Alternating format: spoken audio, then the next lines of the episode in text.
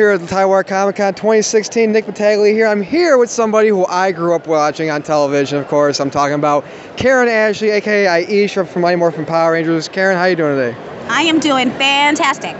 So, what's your experience been like at Tidewater Comic Con so far? Oh my gosh, it's amazing. Everybody's so nice. It's like this Comic Con is crazy busy with people. It's like uh, it's like this is the place to be. So, when you were starting to film Power Rangers back in the day, what was it like putting that suit on for the first time? Man, it was crazy. When we first put the spandex suit on, I was kind of a, a little self-conscious because it's like walking around in your underwear.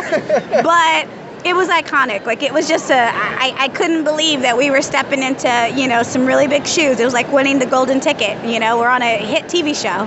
So, as you all know, they're, they're rebooting the Power Rangers, doing a new movie. What are your thoughts on that? And what would you like to see out of that? Somebody who was the Yellow Ranger, what would you like to see out of the new Power Rangers movie? Well, I know Becky G is going to be amazing. She's going to kick butt. She's going to continue with the legacy. I just hope it's, you know, I hope it has a little bit of both things, like where there's a lot of action and there's a little bit of cheese, you know? Like, Mhm. it, it, that's what really made Power Rangers cool. Were there any lines that you maybe said or somebody said on this show that you were like, oh, that's so cheesy? Like, that, Every day, every day, we were like, do we really have to say that?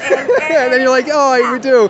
Um, so in the, when you did the Power Rangers, Morphin Power Rangers movie, what was that like? Like that, you know, when they first said we're taking Power Rangers from TV, putting it on the big screen, what was your reaction at that time? I was blown away because they said, you know, we're gonna go do a movie and it's gonna be a big budget and like we literally went to Sydney, Australia, and we were there for six months, and I mean the sets were larger than life, and it just kind of blew us away. But it was so much fun. Well, I don't mean to hold up your line anymore, but where can people get you on Twitter? Oh, actually, on Twitter it's at Karan Ashley. On Facebook and Instagram, official Karan Ashley. Well, there you go, Karan Ashley from Mighty Morphin Power Rangers. Aisha. Thank you for spending a couple minutes with me here and talking on the Downrate Podcast, live from Tidewater Comic Con 2016.